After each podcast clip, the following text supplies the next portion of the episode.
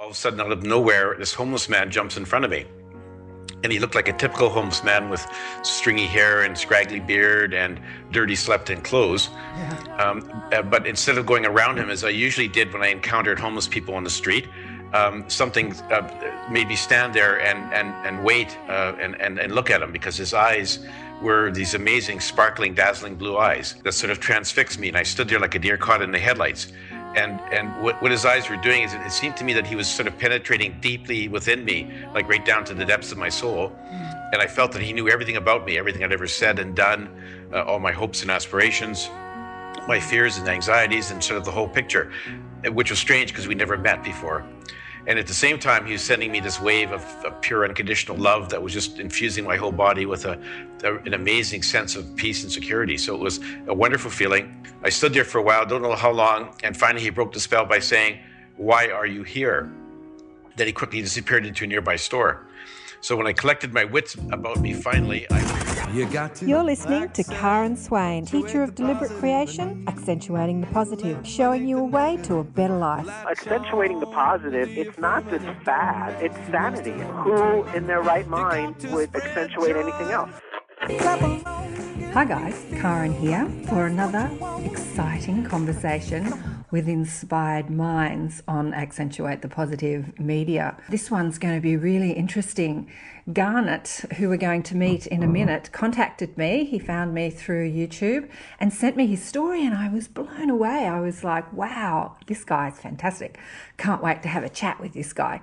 Let me tell you a little bit about Garnet Schulhauser is a retired lawyer who lives in Victoria on Vancouver Island with his wife Kathy and his little dog Abby. He grew up on a small farm in Saskatchewan and moved to Calgary, Canada after law school where he practiced corporate law for over 30 years with two blue chip law firms. After retiring from his law firm in 2008, he began his new career as an author and his first book, Dancing on a Stamp, was published in 2012.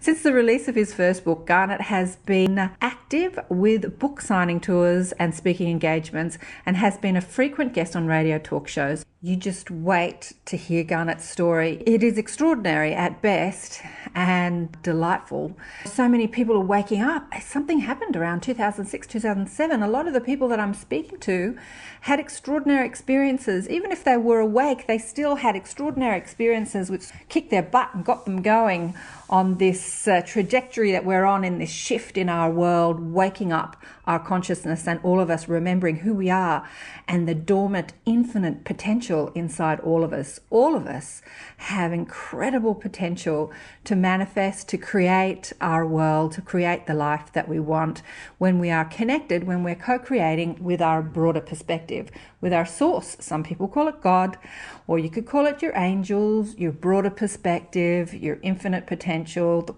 the quantum field, the infinite field of all possibility, whatever you want to call it. This is another fascinating adventure with someone who discovered that in an extraordinary way. Have a listen to Garnet's story. It's morning in Sydney, Australia. So, good evening to you in Canada. It's lovely to meet you, Garnet. Good morning to you in Australia. so great to have you on the show. Thanks for coming on. Now, you have a fascinating story. I loved your story. So, we'll just go over your story for people that haven't heard it. You were working as a solicitor, as a lawyer for 30 years, and something extraordinary happened to you. Do you want to tell us what happened? Yeah, it was in uh, May of 2007, Karen, and I was still practicing law then. And I was walking down the street one afternoon, one sunny afternoon, and all of a sudden, out of nowhere, this homeless man jumps in front of me and he looked like a typical homeless man with stringy hair and scraggly beard and dirty slept in clothes. Yeah. Uh, but instead of going around him, as I usually did when I encountered homeless people on the street, something made me stand there and, and wait and, and look at him because his eyes were these amazing, sparkling, dazzling blue eyes that sort of transfixed me. And I stood there like a deer caught in the headlights. What, what his eyes were doing is it, it, seemed to me that he was sort of penetrating deeply within me, like right down to the depths of my soul. Mm. And I felt that he knew everything about me, everything I'd ever said and done, uh, all my hopes and aspirations, my fears and anxieties, and sort of the whole picture, which was strange because we never met before. And at the same time, he was sending me this wave of pure unconditional love that was just infusing my whole body with a, an amazing sense of peace and security. So it was a wonderful feeling. I stood there for a while, don't know how long, and finally he broke the spell by saying, Why are you here? Then he quickly disappeared into a nearby store. So when I collected my wits about me, finally, I went into the store to try to find him because I was very curious about who he was and why he had stopped me. But he was nowhere in the store, couldn't be seen anywhere. I went back out on the street, walked up and down. He had disappeared into thin air. So the next day, I resolved to come back to that same street, the same time in the afternoon, and see if I could find him. So I came back the same next day, walked up and down the street, and after about 15 or 20 minutes, and when I was about to lose hope, I spotted him sitting alone on a bench. And so I went up to him and I said, Who are you? And why did you stop me the other day? And he said, Well, I'm a soul just like you. And I'm here to answer your questions and help you on your journey. And then my skeptical lawyer brain kicked in. You can never lose your skeptical lawyer brain, Karen, no matter how hard you try. it kicked in, and I, and I, and I said, Well, why do you think you could help me when you can't even help yourself because you've been sleeping on the street for weeks and you smell like a dead fish. Well, he just gave me a big smile and he said, You know, looks can be deceiving because you look like you're a very successful corporate lawyer with everything under control, but we both know that's just a facade. He said, You know what? If you want to turn around and go back to your office, you can see if you can find the answers you've been seeking on all those emails waiting for you on your computer, or you can sit down and chat with me. So luckily, my intuition was screaming at me that I should sit down and talk to this guy because what did I have to lose? Half an hour of my day? No big deal. So I sat down on the bench beside him and we started a dialogue that went on off and on for the next several months. I found out his name was Albert and he was really one of my spirit guides in disguise. And he told me I was the only one who could see him physically as the homeless man. So if other people had been passing by the street that day, they would have seen me sitting on the bench by myself. And When I asked him, why did you appear to me physically initially? Because after the first three meetings, he no longer showed up as the homeless man. He was just a voice in my head, and we communicated by telepathy. And he said he showed up uh, initially as the homeless man in physical form to sort of ease me into the conversation. Because had he just started talking to me out of the blue as a voice in my head, I probably would have thought I was losing my mind. And he's right, I probably would have. So okay. that was his way of easing me into the conversation. And then once I was comfortable with him, he no longer needed to show up in, in physical form. So Look, that's how he came into my life. This story sounds so fantastic to people that, you know, maybe don't understand the infinite possibility of physical and non physical dimensions. To me, it doesn't sound crazy. To me, it sounds fantastic. And I totally get why he said that he manifested in a semi physical form. What I find interesting is that to others looking at you, you were sitting on a park bench, a man in a suit, a very conservative lawyer looking man in a suit, talking to yourself. That's exactly what, how it would have appeared, according to Albert. And, w- again, it never occurred to me because I was, I was, I thought everyone could see him like I could. Exactly, so. which yeah, exactly, which is fascinating. And then walking down the street, you would have been walking down the street and then stopped. People would have seen you just stop for no reason. it's like what happened to that guy? Why is he stopping? What is he looking at? so yeah. it begs the question, you know, when you see people doing strange things, maybe there's something else going on that we don't know about. And another question I wanted to ask you about Albert is um, you tell us about the first conversation that he had where he says, Maybe I've got some things to share with you, and you were skeptical, thinking, What could you possibly share with me? What was the first conversation that you engaged in? Once you decided that you were going to have a chat with Albert, that you, you know, maybe you're going to listen to this guy, he's got something to say. What, what did you discuss? I mean, basically, I tried to find out why he was here and, uh, and why he had appeared in front of me and what his purpose was. And he said, well, you've been asking yourself all of life's eternal questions over and over for the last number of years. Yeah. You know, the questions like who am I? Why am I here? What's my life's purpose? And then the big one, of course, is what happens to me when I die. I was raised as a Roman Catholic, and I knew the, the answers that they would have given me, and, and they taught me as a child. But I had rejected a lot of that when I got, by the time I was in my 30s and I was looking for a new paradigm to latch onto, some new belief system that really made sense to me and that felt true in my heart. And so he said, I'm here to answer your questions. So he did. He answered all those questions and many others in a very truthful, forthright manner. And I just felt very comfortable with his answers. And I knew that what he was telling me was the real truth. And so our conversation actually started that very first day and continued on off and on. And, and he told me early on, uh, Karen, that he wasn't here just to answer my questions, but he wanted me to write a book about what he told me so that everyone else could have access to what his revelations, what he told me. And so I was a bit taken aback by that. I had never thought it like uh, it never occurred to me that, that I would ever write a book. It never wasn't even on my radar. Uh, I was reluctant at first, dug in my heels a bit, but he was very gently persuasive, as spirits tend to be. Yeah. And after a while, I just caved in and said, "Okay, Albert, I'll write your book," and I did. And it took me a while to sort of, uh, you know, after every conversation, I took a lot of notes about what we said, and I just sort of kept them on the computer, not knowing what I was going to do with them, and it seemed like a good idea. So eventually, those notes turned in. I, I turned them into my manuscript, and Albert told me that he wanted my first book, which was Dancing on a Stamp, to be really. He, he said, lose all the legalese that you're used to writing with. He said, make it easy to read and understand for people who don't have any background in spiritualism or metaphysics or anything like that. So make it very easy to understand. I, so I said, okay, I'll do that. And so I lost any of the esoteric concepts that I might have otherwise put into it, because you know how lawyers are and, they, and how they write.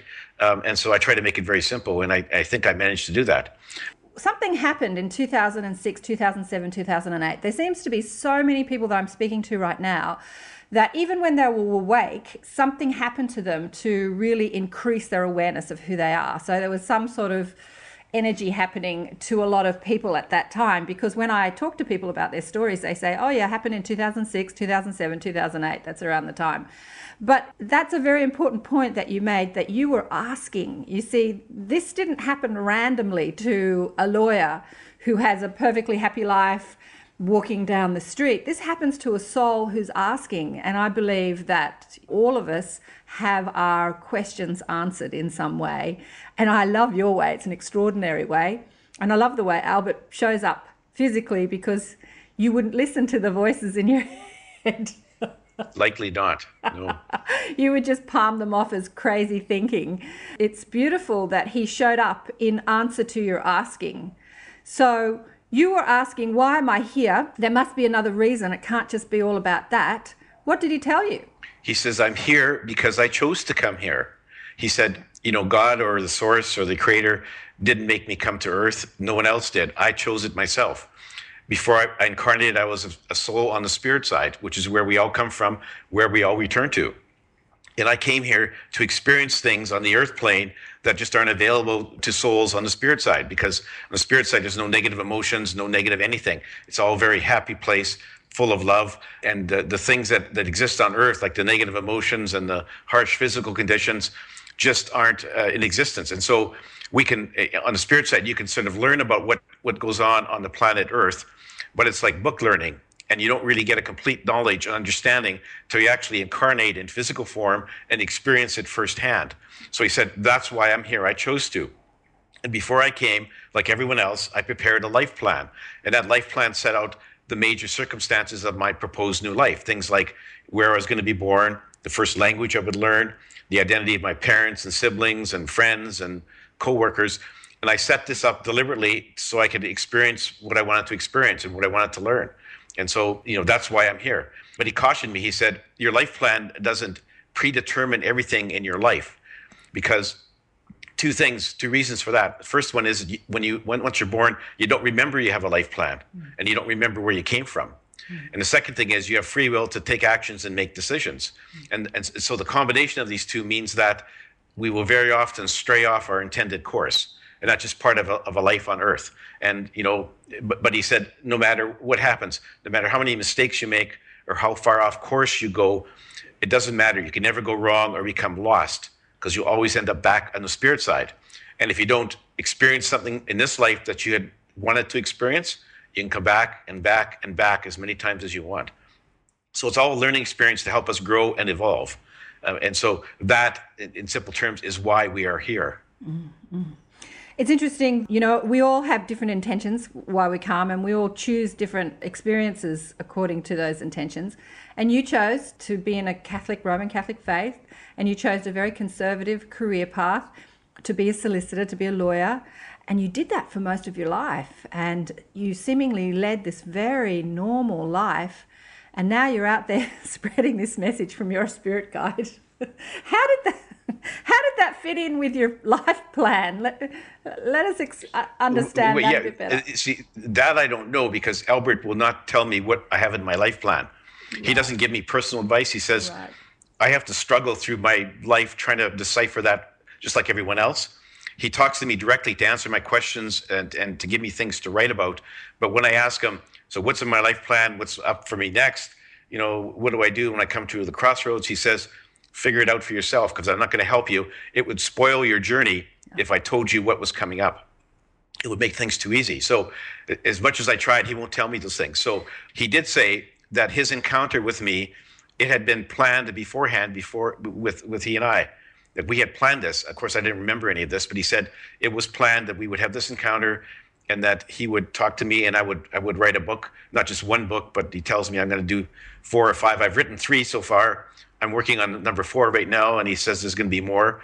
So I just follow his marching orders. But in, in terms of what else happens to me in my life, I don't know, and it's still a mystery to me. Yeah, yeah. But do you understand why you chose to be a, a lawyer? Does it help you now with the, what you're doing? Oh yeah, I think it does because it helps me. Uh, it helps me work with words because as a solicitor, I work with words all the time, writing documents and writing letters and and offering memorandum, prospectuses, and so on. So I learned to be a reasonably good wordsmith, which helps me in terms of writing. Um, and I also have a very analytical mind, and so that I think that really does help me in writing my books. The interesting thing is that. Uh, the first one was a struggle. The second one was a lot easier. The third one was easier still. So I'm getting better and quicker at writing books, and uh, hopefully that continues because I really quite enjoy it. To be frank, it's much more enjoyable than practicing law. and you did that for a long time 35 years. 34 years yeah. 34 years. Okay so you've, you've met the homeless man and you're sitting on a park bench having a chat with him and how is that fitting in with your life as a lawyer? Like you're going back to work and you're thinking about what this man's telling what's going on for you at that time? Well i, I mean it was bewildered to be frank initially it was sort of like, okay, this, how did this sort of happen to me? Yeah. This new thing came into my life, totally different from my life beforehand. And so I struggled with it, um, and, and I didn't know quite how to handle it. But after a few months, it just became apparent to me that this guy came into my life to give me a new path to follow. And after that, practicing law just didn't seem to be very relevant to me. It was sort of like, why am I doing this? I need to go on my new path.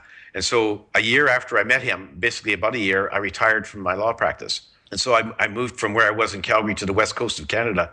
Then I started eventually getting around to writing my manuscript. It took a while for me to sort of get my my butt in gear to get going on it. But when I did, and it took me probably about a year to finish it, um, and then after I'd finished it, then I had a real struggle, Karen, because this what I revealed in this book was very different from how people knew me as a lawyer because right. I was very much of a button down, straight laced kind of lawyer. Yep. So I was concerned like, would my friends and family think I was crazy? Would they reject me? What would happen once I published my book? So I struggled with it. And at times I felt like I should just throw the manuscript into a drawer and lock it and never uh, let it see the light of day. Mm. But after a while, I just thought, I have to do this. Mm-hmm. And as my friend Sherri Cortland, who's one of my fellow Ozark Mountain authors, has said, I decided to come out of the spiritual closet and I found a publisher. And, you know, my family's been very good about it. Um, I have lost some of my friends and colleagues along the way. Yeah. Um, and, and I just know because some of them have never spoken to me since. Wow. And I know that they don't want to say that they think I'm crazy, but I know they're thinking that. Yeah. But I knew that would happen. But I've made a lot of new friends as well. So overall, it's been a great experience. You know, I often think I should call this show Coming Out of the Spiritual Closet. Because so That's many, good. there's so many people I speak to are having this experience that you're having. You know, I've actually always been out of the spiritual closet and always been judged as crazy and a hippie and all that sort of stuff. But, you know, that's just part of the course. I've got to say, I think the world is changing. I think that people are waking up to, you know, new ideas, new paradigms, new concepts. And I'm surrounded by crazy people now that are all on the same frequency as me. So it's very lovely. It's a new world that we live in. But I was having a di- bit of a discussion with a friend of mine about your story gorgeous healer called Clive, he pointed out for you, very much the lesson was around judgment because Albert showed up as a homeless man. So, to a professional, to a conservative professional, there would be judgment there. And as you said, your skeptical mind said, What can you tell me when your life is not together? So, there was a whole lot of judgment there for you. And then that sort of turned completely around, and then the judgment was on you. You know what I mean? So, you've had this lesson in judgment. Can you speak about that, how it's changed your life? Well, for sure, I, I look at homeless people much differently now yeah. than before. I mean, that's yeah. not surprising. I mean, before you're right, I was very judgmental, and I'd see them on the street, and I would think, you know, please get out of my way. Why don't you go and find a job and make, make something useful out of your life? Not knowing their circumstances, where they've been, where they came from, what they've gone through. After meeting Albert, I have a, a much different uh, viewpoint of them, and I and, and I don't I don't stop and talk to every homeless person I meet, but I, I look at them and I think, okay, you're there for a reason. I don't know what led you to this point in your life, but it's there for a reason, and I hope that you uh, you enjoy your journey. And if and if you're intended to be a, a homeless person until you die on the street, then uh, you know, g- good for you. Go ahead and do it, and uh, you know, you're going to end up back in the spirit side, regardless of what happens to you. So uh, yeah. it, I look at it much differently now. Yeah. So it's like you look at each person's life path as just a different experience because as Albert has taught you and what he's teaching all of us is that it's all about experience. There is no right and wrong, there is just experience that we can learn from. We can we can allow the experience to crack open our heart or we can allow it to close it down really. And I, it sounds like your heart's just been wide open now. Yeah, pretty much. And, and thanks to Albert, that has happened. And I feel mm-hmm. much better about it.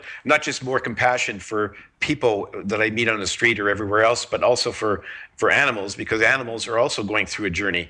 And, and one of the things that surprised me a bit in my early conversations was he said, I asked them, do animals have souls? Yeah. He said, you need only look into the eyes of your little dog to find your answer. Yeah which is very true. He says, yeah, absolutely they do. And, and in fact, he said a lot of humans have had previous incarnations as animals on Earth before. Because when you're new to the Earth plane, I mean, Earth is a very difficult school, really a tough school. Mm-hmm. And, and when you're a new soul looking to incarnate on earth oftentimes you'll start off with a more simpler life like some, like some of the animals because human lives are very complex very difficult very challenging. And so a lot of times you will start off with easier lives and then move up to a human. Although there are some advanced souls who just jump right into the deep end of the pool and, and start out as humans but it's um, it's a very tough school. And so albert has told me many times humans should pat themselves on the back for being courageous enough to jump into this tough school called earth. For sure. Oh Hallelujah, Albert. So, what did your wife think about all this? Well, I didn't tell her about my encounters for the longest time because I was concerned about what she might think. Yeah, how long? But finally, I sort of, I sort of let it slip, and I, I sort of in pieces, and I said, you know, dear, I'm, uh, I'm going to write a book, and she said, oh, okay, um, and she said, you know, what's it about? And, and I said, well, it's about my encounter with a homeless man on the street, and she said, oh, and then a little later on, I let on that this homeless man was actually one of my spirit guides. Well, she. Uh, and actually she took it very well because she's actually quite a spiritual person herself. Okay. Because she had had um, a couple of spiritual encounters with her mom and dad shortly after they each passed away. Uh, they were very real and loving encounters, and, and she just knew that they were trying to contact her from the other side. And so she was very quite aware of that, and she believed it all, and she just encouraged me. She said, "Great, good for you, go for it." And she was quite happy that I'd found a new a new path to pursue, a new uh, a new career to launch after my legal career. So it was all very good. And my uh, we have two sons, and they were very good about it as well. Right. Um, so I'm, I'm very happy. They're very supportive. Ah, there you go. Don't you love that? All right, I'm loving Albert. I'm just loving Albert. I want to get into. Um, you've you've actually said a bit of what Albert's been teaching you, but what was the first book based on, and why did you call it Dancing or Dancing on a Stamp? Well, the title came from it was interesting because um, at one point during our conversation, I was complaining about something that wasn't going right in my life. And Albert said to me, he says, Your problem is that you spent too much of your life standing still. Uh-huh. He said, Imagine if the world is like a big, beautiful ballroom and there, there's a band playing wonderful dance music, and everyone around you is up swirling around the dance floor, dancing to the, the rhythm of the, of the band. And he said, You've spent too much of your time on one spot, like wearing leg shackles. And he said, You need to break free and stop dancing on a stamp. and so that phrase just stuck in my mind. And when I was looking for a title for my first book, I said to him, Should I use this? And he said, Yeah, absolutely. It's a good title. So that's where that came from. Love it. I love it. Stop dancing on a stamp. And when you were writing the book, was it just like you were automatic writing, channeling, or were you hearing Albert talking to you in your head and you were writing down what he was saying, or? No, actually, when I was conversing with Albert, I would usually sit in a quiet room and uh, sort of call him up, and then he would we would speak telepathically. I would take notes as we were talking as best I could and then when we finished the conversation, I would go to my computer and try to uh, input them as quickly as I could. Okay. And so then I had this big raft of notes, and then from there, that's what I worked out my manuscript from from these notes. And so he wasn't talking to me when I was typing or, or writing. Well, he was talking to me when I was taking my notes. He wasn't talking to me when I was writing my manuscript. So, uh, and so he he would sort of come into my life off and on when he was ready for this, when I when he thought I was ready for the next set of of uh, revelations, or I had a question for him. Yeah, yeah. So, so it wasn't a constant uh, sort of conversation. This is something that's really interesting too, because you've spent your life being in your analytical mind, and I can't imagine you were doing too many creative things like dancing or painting, or maybe you were, but how did you develop that intuitive skill to actually communicate with Albert? Uh, well, it, it, was a direct result of Albert's uh, intervention. I think he, he he he just sort of opened me up to him and his uh, his communication. I had never tried it before. Um, I had you know, I had meditated uh, off and on before, right. never had any contact, direct contact with my spirit guides. Uh, and so this was just a totally surprise out of the blue to have this guy come and, and speak so directly because he said, everyone has guides and they all speak to us or send us messages, but they're always very subtle, like intuitive flashes or whispers in your mind. And so in this case, he came to me very directly, which was unusual because he wanted to make sure that I understood completely what he was saying so I could write my books. And so this was just sort of a very special one-off kind of a contact. So and and and, he, and and I don't I don't have that contact with my other guides, and I have to try to hear the whispers in my mind like everyone else. Yeah, I, I remember years ago, Deepak Chopra said that your ego yells and spirit whispers. But actually, as you attune to the energy, I find that my guides absolutely yell at me. Sometimes they're like, "Oh, Karen, get over yourself!" You know, it's like they're yelling at me. I'm like, "Okay, okay." I hear them very clearly these days. But you do have to attune to the frequency of them. How did you how did you do that? How did you attune to the frequency of Albert? Did he, because for people wanting to wake up to their own communication with their own spirit guides, it's great to hear how other people have done that. So, how did you attune to the frequency of Albert, you know, when you were listening to him in your own? I, I didn't have to do anything, Karen. Albert did it all. But how did so you know do, it was I, him and not your imagination? because I recognized his voice. Right. I recognized his voice from the time when he appeared physically okay. as the homeless man. So it was it was quite clear. There was right. no no doubt in my mind whatsoever. This was Albert, right. um, and so and he just did it. I didn't have to do anything. He would, all I do is I would sit quietly in a chair and say, "Albert, are you there?" Uh, I, I would think this, and he would say, "Yeah, I'm here. I'm always here. I'm always with you, 24/7. So don't ever worry about me leaving you." Fantastic. So, what's one of the most profound things Albert has told you? I suppose he's told you many profound things, especially to someone who had been asleep to this awareness when you were working as a solicitor. Because I can't imagine you were thinking too much about spirit guides and physical experiences versus non physical experiences and past lives as animals and stuff like that. I don't think that they were things that you were thinking about while you were working as a solicitor, were they? No, yeah. no. Although I always ask myself the big eternal questions of life, but I wasn't thinking in terms of spirit guides or communicating with them. Some of the things that were most profound to me in, in our initial conversation was that he, and this is coming from somebody who's raised as a Roman Catholic, he said, God or the source doesn't control events in our lives and doesn't make rules for us to follow. Yeah. Like God just uh, lets us choose our own course, and whatever we do is fine. There's no absolute right or wrong. And when we die, there's no judgment or no punishment. So there is no hell, contrary to what the Catholic Church has been saying for years. And we all go back to the spirit side. So that's that was kind of a it was very comforting in a way um, to know that. Um, and the other thing that was really uh, probably the, the, most surprising to me was he said, "No one on earth dies by accident. We leave when our soul is ready to leave the incarnation." And so even though a plane may crash and 300 people all die in, in, what seems to be an accident, Albert says, no, their souls were all ready to leave. They chose that time and place to go back to the spirit side. So that was also very interesting. And uh, he said that in our life plans, actually, before we come here, we build in some exit points that we may be able to use.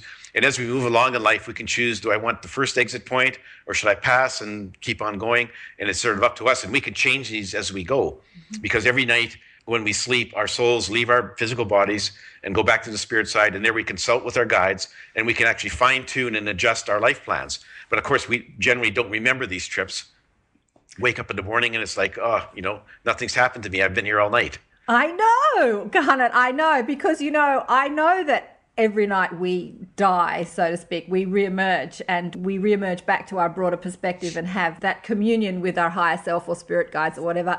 And every morning I try to remember that. And sometimes I do, but pretty much 99% of the time I don't. And it's kind of frustrating because when you know that you're off you know, you're in that knowing, you're in that place of fine tuning your life, you're in that, you've got all the answers. Do you know what I mean? And then we come back into this perspective where we've forgotten, we don't have the answers. So it's kind of like, oh, can't remember. do you find that in the morning or you don't do that? Well, that, I generally did. But then after my first encounters with Albert, he showed up in my life again in a, in a very different format. And, and what happened was that I was uh, sleeping in bed and I woke up and, and sort of sat up in bed, and I saw this ghost-like ethereal figure standing in the doorway. Mm-hmm. And when it moved closer, I recognized it as Albert, but he was in astral form. Yeah, yeah. And I said to him, you know, hi Albert, what are you doing here? And he says, well, I'm going to take you on a series of astral out-of-body adventures because I want to show you things on the spirit side, other planets in the universe. I want to show you things that I want you to write about in your second book. And so then he just literally grabbed me by the hand, pulled my astral body out of my physical body, and I turned around and looked, and my body's still sound asleep in bed. And he led me up through the up through the ceiling. When you're in astral form, of course, you have no mass. Yeah. You're just you're just energy. Yeah. Led me up through the ceiling, up through the clouds, and we hovered above our beautiful planet. And let me turn around and look at it. And it was really a breathtaking scene to see our beautiful planet from that perspective. And then from there, he, he took me through a shimmering doorway to the spirit side and I had some adventures there, met with the Council of Wise Ones, and he took me to a number of other amazing places. I can get to them when you're ready for that. But it was uh, so those astral trips, after every trip, I came back into my body. He took me back. I sort of slid back into my body. Next morning, I would wake up. I would remember my trips very, very vividly. And I knew they weren't dreams because any other dream I've had before in my life sort of slips away very quickly and it's gone within a couple of hours after I wake up and these memories stayed with me for months and months very vividly. So i knew they were real they weren't a dream. I really quite enjoyed everything he showed me. And that that was the start of my second book dancing forever with spirit. And after those sets of adventures he came back again in my life once i'd finished my second book and took me on another series of excursions astro excursions. And that is the subject matter of my third book dance of heavenly bliss which will be released in early 2016 Garnet, you've had a fantastic time with Albert. Absolutely. I'm envious. I want to go flying around the universe with Albert.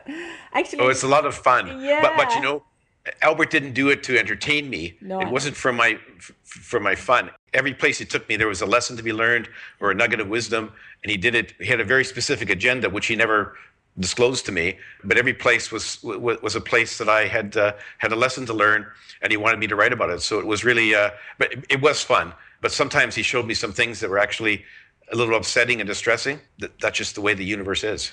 So let's talk about that. I've been t- having a lot of discussions lately with people talking about future Earth. There's like a generation of kids on our planet that are here to really wake up the blind humans that are only thinking about money and finance and not thinking about the future of our planet and the future of the beings that live on it. What was Albert showing you about the future of Earth? Well, he wouldn't show me the future of Earth. Right. Uh, but he did tell me that he and the and the good spirits and the spirits that were very concerned about uh, where humanity was right now.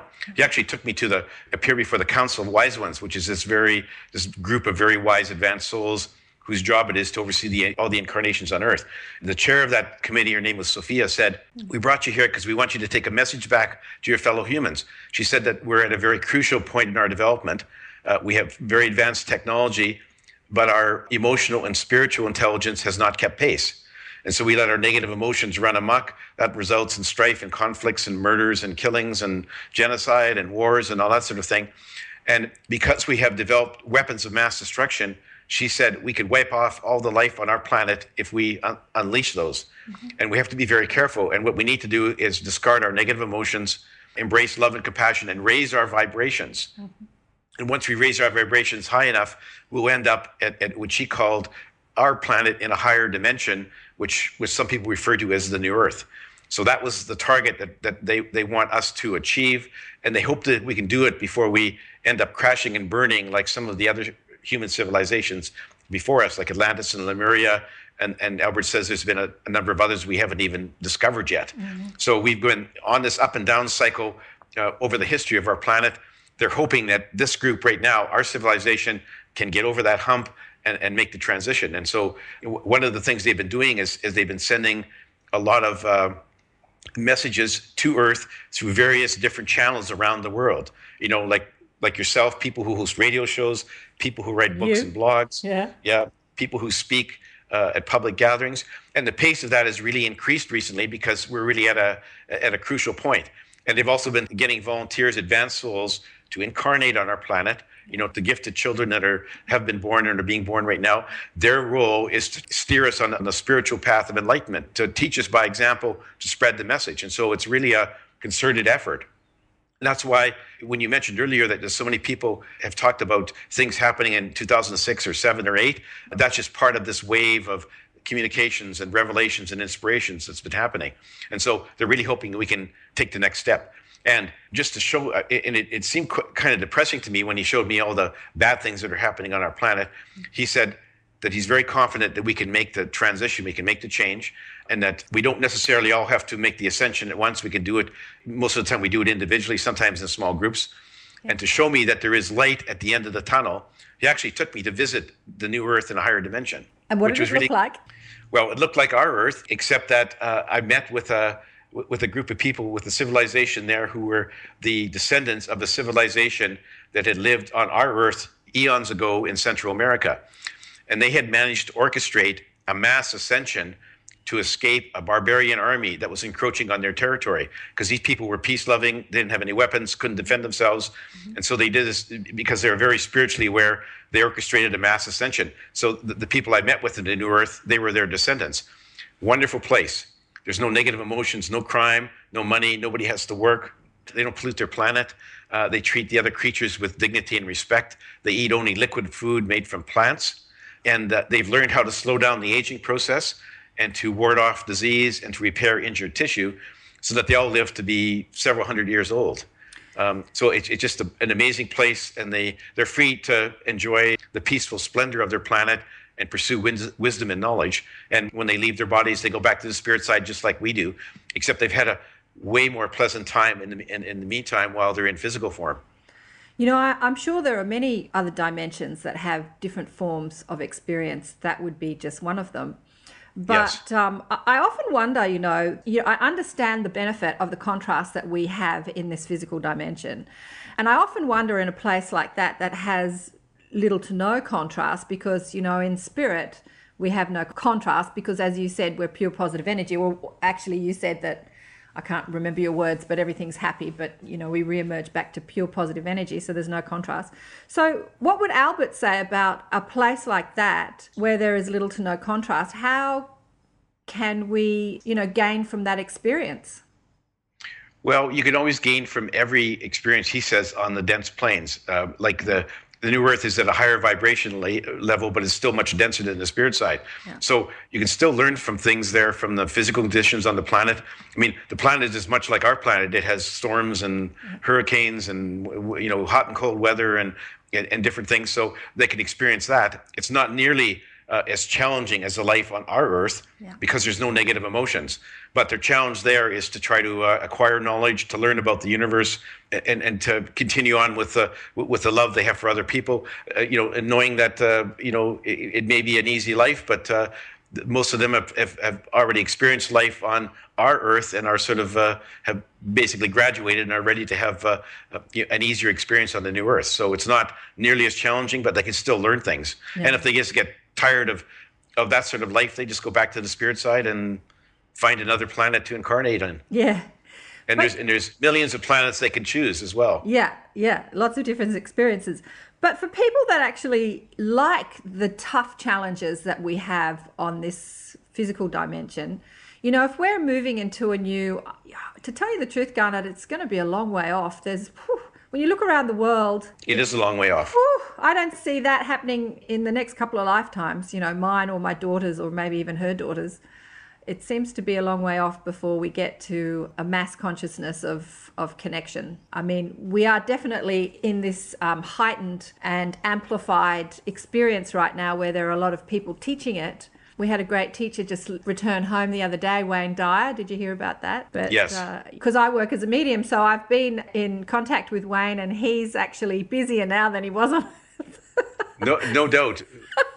he's so happy. He's so happy to be home and he's he's so happy to be working with people like you and I that are continuing his work. Part of his work was to make the spiritual principles really mainstream, really to be able to inject them into a normal life, not just some concept in a book over there or in some other religion or other country, but to have them in our life, in, in our mainstream everyday life, as a solicitor, as an accountant, as a, you know, working in a shop, whatever, but to be able to bring those principles into our everyday life, that was one of his intentions. And I think that, you know, because of your background, you're definitely doing that because you bring that mainstream into this spiritual arena. Well, I'm just one of the many channels they have. Albert has many other channels he communicates through, he, and he doesn't tell me who they are. He won't, uh, but he's he's very busy as well. And uh, there's a lot of lot of good spirits on the spirit side who are really trying their best to help us. Yeah. And, and and Wayne Dyer is just uh, newly added to that troop, and he's going to continue his work. Yeah. Um, and he, and he could probably be more effective from where he is now than he was on Earth, although he was very effective on Earth. Yes. Uh, but it, it's it's uh, you know he's he's back home and, and you know his his mission continues. Yeah, Um, for sure, for sure. You know, that's one of the reasons I have this show because of exactly that story that you've told us about how there is this great awareness happening, this big shift that's going on on our planet right now. I figured that as a teacher and as a channel, I could only reach a few, but if I could speak to many others, then I could reach more. And that's the, the whole reason behind this show because it's not like I'm a journalist that needs to quiz you because I don't know. I know everything that you're telling me, but I love to get that story out with different perspective, with different experience. I find it delicious the different ways that we come across this experience and then spread that message. I think it's just fascinating. That's why I was fascinated with your story. Well, you're doing a great job, Karen. And uh, you know we have made a lot of progress in the last like 30 or 40 years ago. You would never have your show, and, nor would Absolutely. all the other people. And, and Albert told me that, that if I'd written my book 30 years ago, nobody would have read it. You know, and I wouldn't have written it in the first place because it, the, the people just weren't receptive to those, those ideas. But we've come a long way in the last while, and we're, and we're making good progress all the time. And and I think that's just great. And so I think that if we just all keep up the effort and spread the message, you do your part, I'll do my part.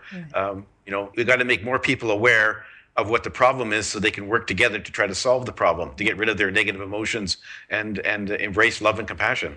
And everyone that's watching that is doing their part. Even by watching this, you're doing your part because you're spreading the awareness in yourself. And then as you evoke that frequency within yourself, you get to influence those around you. So let's get practical. We talked about negative emotion and how we have to raise our vibration as a collective, as humanity. But that happens on a very personal level, it happens one by one. What was Albert, what was one of his ideas of how to do that? I know forgiveness is definitely one of the best. You know, you've got to start forgiving those people that you hate. But what did Albert say about how people can raise their vibration and release some of their negative ideas and, and negative emotions? Well, one of the things is to stop judging other people.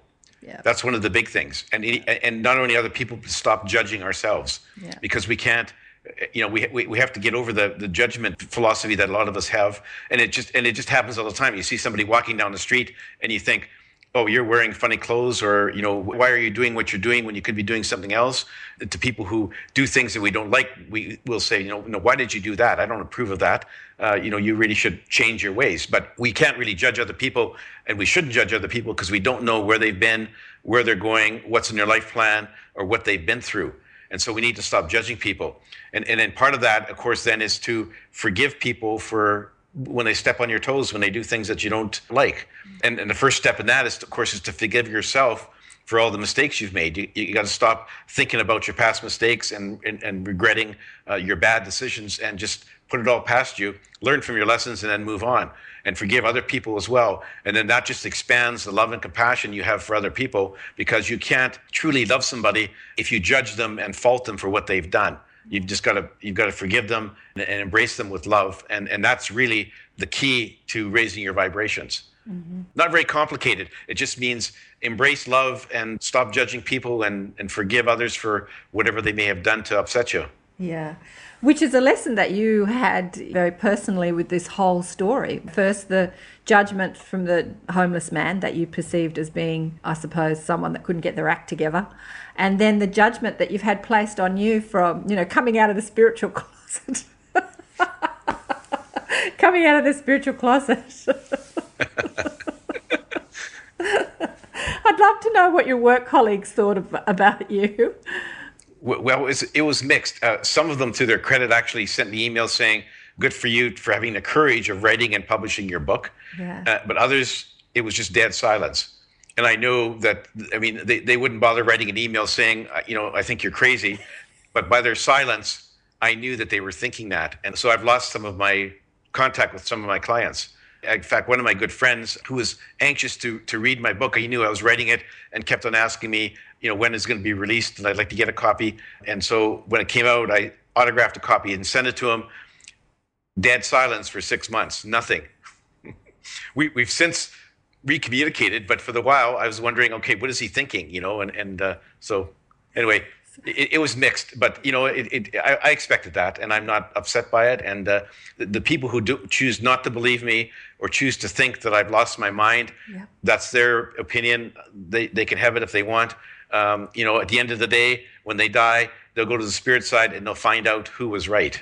Yeah, that's that's what I used to think about my father because my father was very judgmental and very conservative and didn't believe in life after death and all that sort of thing. And I used to think to myself, well, you're going to find out when you die, Dad.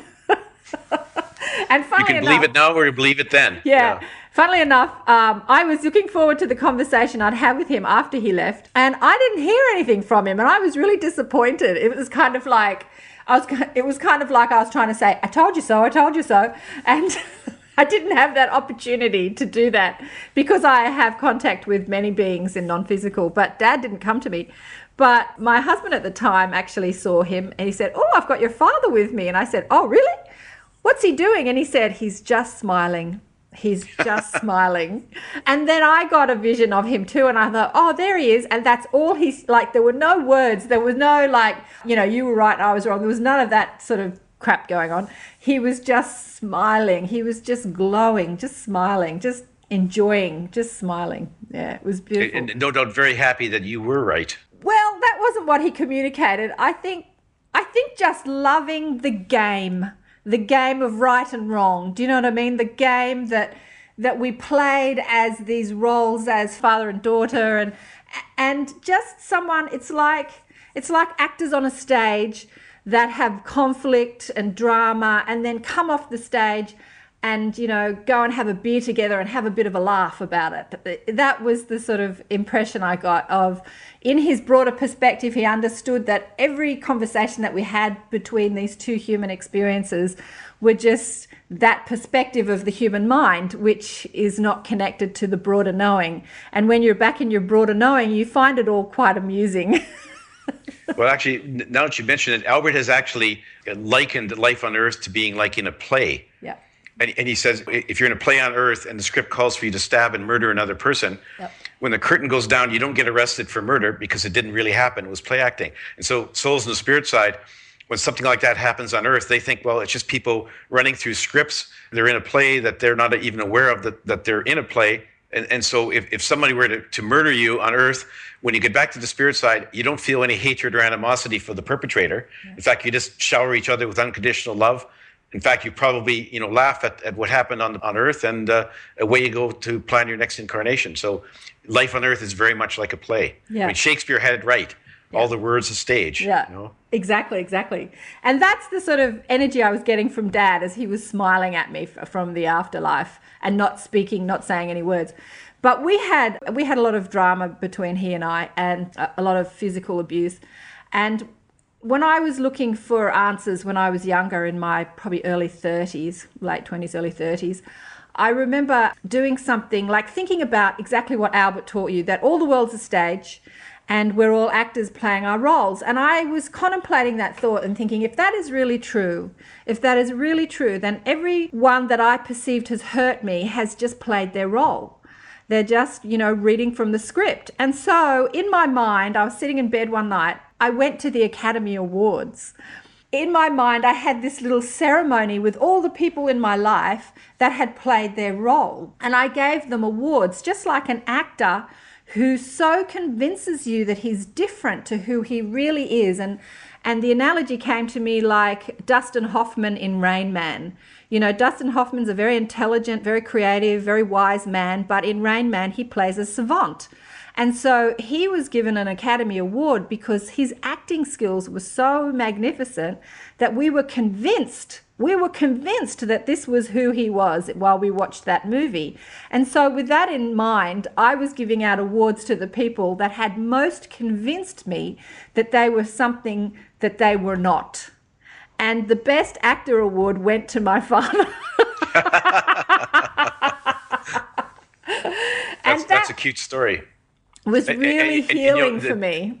It really That's a great analogy. Yeah. The difference with life on earth is that we don't know we're in a play or that there's a script that we're following. Yeah. You know, whereas if you're on a in a play on earth, of course you know all that. So it's it's our journeys are much more challenging because we, we're not aware of all these things. Well, most people aren't. You are and I am, but a lot of people just don't know why they're here and what they're doing and what their purpose is, and that's why our job is to is to spread the message so that more people can be up, become aware of of why they're on this journey on this planet.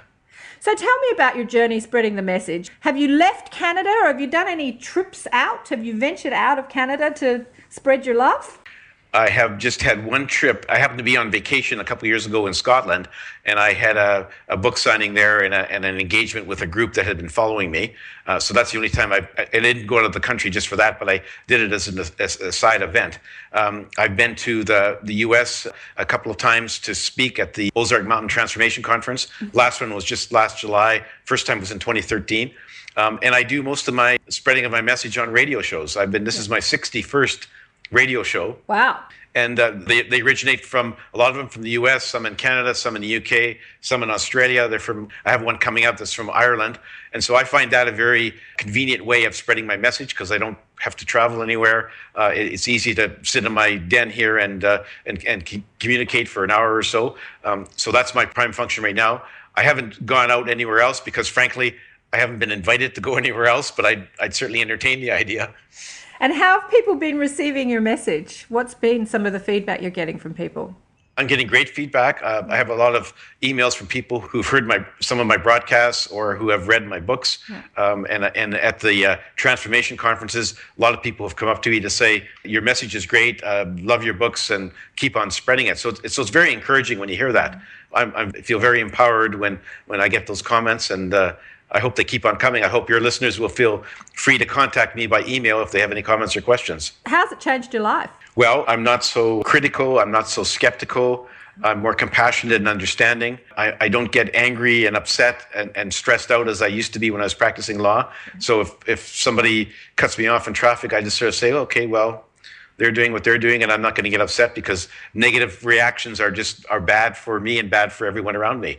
And so I, I try to look at things in a different light and I'm way less stressed than I was practicing law because in my job it was very stressful and I was uh, constantly under a lot of pressure, time pressures. And uh, I just don't have that now. As an author, I set my own hours. If I feel like writing someday, I'll write. If I don't, I won't. And if I hit a writer's block, I just get up and take my little dog for a walk in the forest and come back. And so it, it's, I really love it. I don't have to answer to clients. It, it's a very happy existence. I'm, I'm much happier now than I was practicing law. So you found the life purpose that you were looking for because uh, you said at the beginning of this that you were crying out to understand like why am I here and what's my purpose and there's got to be something more to that and you found that fulfillment that you were crying out for. Absolutely. And, and I found out from Albert that uh, being a lawyer was sort of the preparation for the, the real important phase of my life, which is what I'm in now. And now I'm here to spread Albert's message, to write books, to be on radio shows and TV shows and speak at gatherings. And that's my mission. And I enjoy it and I really accept it fully. And I hope that uh, I can continue to do so as long as as long as I'm around on this planet. Well, yeah, you're here to write books, you're here to wake people up. So, just before we go, I want to ask you about the third book. So, the first book was your conversation with Albert, and that was more a conversation. The second book was you going on journeys around the cosmos. What's the third book about? Is that more journeys around the cosmos? Yes, it's more uh, journeys to the spirit side. I actually got to speak with a lot of uh, souls in the spirit side, some of them who had very famous lives on earth uh, and some of them were just very ordinary people, but they all had a story to tell. I also got to visit a couple of human civilizations on other planets that were quite different from ours. One of them was a, a matriarchal society ruled by women, which is really quite interesting. They got along just fabulously, and, uh, and, and and the men who who didn't have any positions of power or authority were quite happy in that role, uh, and they weren't subjugated. They were just quite happy to free to do whatever they wanted to so that's very interesting. I think uh, I must. It, it, I think another me must live there because I've had a few husbands like that. yeah, yeah. Book three is, is sort of a continuation of my astral adventures with Albert, and and it's all different, all different places, different people I've, that I've seen. Hopefully, people will find it as interesting as the second book, but we'll have to wait and see until it's released in early 2016. Did you get to visit any of your other selves, your other lives? And, yes. You know, I, I understand and I know that from broader perspective, from non-physical, there is no such thing as linear time, and so all lifetimes are happening simultaneously. You know, Eric from Channeling Eric describes it as books stacked on top of each other. Tell us about your other lives. Albert took me to the Akashic. This is in my second book, actually. Took me to the Akashic records one time, yep. um, and showed me not all of my past lives, but segments from a few of them. Um, and in, in one, I was uh, it was in ancient Greece, and I was a, a scholar tutoring my student about ancient wisdom that had been passed down from you know from scholar to scholar over the years. He showed me a scene where some young hooligans came in and actually stabbed us with swords because they thought that we were preaching blasphemy and, and, and what we were saying was totally out of convention. And they thought the best way to, to cure that was to stab us. So that was one tragic death. In another life, I was. Uh, was that in, a life uh, on Earth? Yes. Yeah. Oh, yeah. These are all lives on earth. Mm-hmm. Um, in, in, another time, I was a poor uh, shoemaker who ended up being hung for stealing apples. Mm. This was in, in, in England in this, I think it's the 17th century. I was in my 30s. And then, and then in another life, I was uh, a young girl in India, and my parents had arranged for me to get married to somebody else in the community, you know, because marriages were mostly arranged. And I rebelled. I didn't want to marry somebody I'd never met, and I wanted to marry somebody that I loved. And, and so we had big fights. Eventually, I decided I had to run away from home to escape my fate. And I hid out for a while, but eventually my father found me. This is after a number of months. And instead of giving me a big welcome hug and saying, Thank God I found you, he stabbed me to death. so those are those are a few of my past lives. I mean, they didn't all end that way, but uh, uh, anyway, it's quite interesting. And I, you know, I could have stayed there forever looking at my past lives, but Albert said, "No, that's enough. We have other business to attend to." So he hauled me away. But anyway, there are a few other lives described in my second book, and there's a lesson there for me and hopefully for other people as well. Yeah, for sure. Did you see how those lives had impacted the life that you were living currently? Did you see how those experiences related to who you are as Garnet. Yeah, all of your past lives, your current soul is sort of the sum total of all your experiences and all your past lives. So I could relate to all those, and I, and as I'm watching them, I'm, I'm thinking, okay, there have been events in my life where I was using some of the wisdom I learned from those lives, not being aware of where it was coming from, yeah. but that it was sort of the light went on and say, okay, now I know where I got that idea from. It was from this past life. So yeah, and this happens to all of us, except we don't usually get to see the uh, the details in the Akashic records. Some people can access them, most people can't.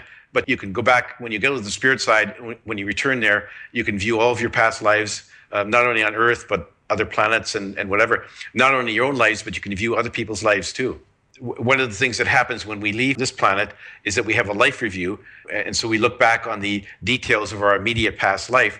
And the unique thing about that is that we not only get to see what, what we did and feel what we did, but we can feel the emotions and hear the thoughts of the people we interacted with, which is really a great learning tool. So if you said something cruel to your neighbor, uh, when you have a life review, you'll be able to feel their hurt at your words and how upset they were and as you're watching this, it's sort of like, okay, I know it's very easy to hurt other people even when you don't intend to, because now I'm watching and I'm feeling their emotions. So it's a great learning tool. And you can do that in the Akashic records to all of your past lives. You know, everyone I've spoken to that's had a near death experience has talked about the life review, and exactly that is that you not only do you get to experience interactions with people from how you felt, but how they felt too.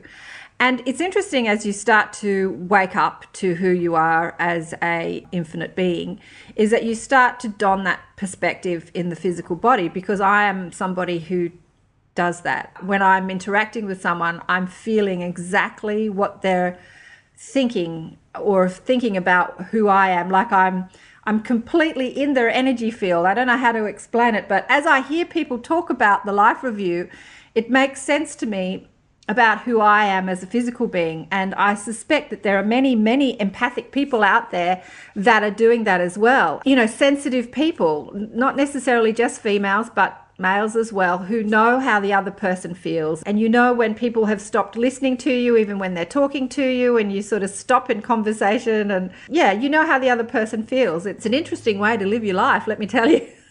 well, that, that's an amazing talent that you have.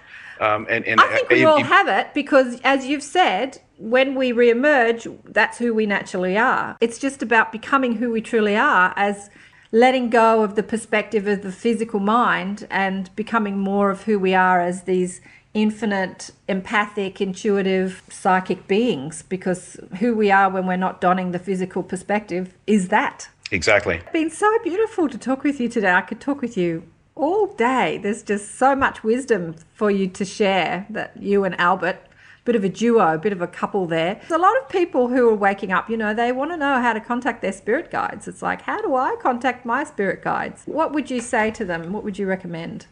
Well, what I'd recommend is what Albert said is that you need to, to learn to quiet your mind and get rid of all the clutter of thoughts that, that churn through your mind every day.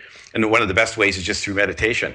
Not easy to do but if you sort of work at it, eventually you'll start to hear your messages, um, a lot more of the messages, and they'll become more apparent to you. And so that's really the only way because most people don't have the benefit of sort of direct communication from spirits like you do or I do with Albert. And so most people just have to struggle to try to, and, and the messages are coming all the time. We just have to sort of take time to sit down, quiet our minds, and, and watch for them, listen to them, and understand what they're trying to tell us. Yeah. So that's really how you how you, you you can connect. I did connect with one of my other spirit guides on the spirit side. That's in my third book, uh-huh. uh, and I had a conversation with her. Her name was Alina. Um, nice conversation, and she sort of was newly on my team because our spirit guides change over our lives as our needs change. So Alina had just come on board uh, recently. Had a nice conversation with her. Albert tells me I have others, but he wouldn't say who, and I've not yet had any direct contact. But someday I may be able to meet them. Yeah. If not on this life, when I cross over. Uh huh. So, how many more books have you got to write? Do you think?